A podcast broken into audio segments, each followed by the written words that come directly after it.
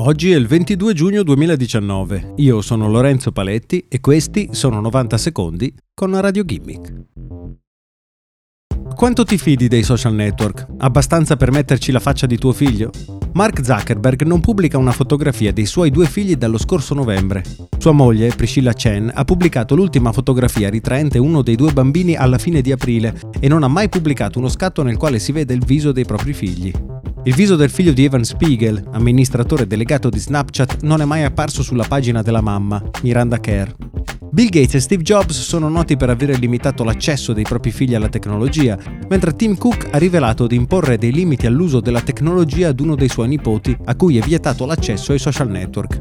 Ci sono buone ragioni per limitare l'utilizzo dei dispositivi tecnologici ai bambini, L'Organizzazione Mondiale della Sanità ha da poco pubblicato delle linee guida che invitano i genitori a fare giocare i bambini all'aperto, mentre non sono ancora noti gli effetti sulle capacità cerebrali di un bambino che cresce attaccato ad un display.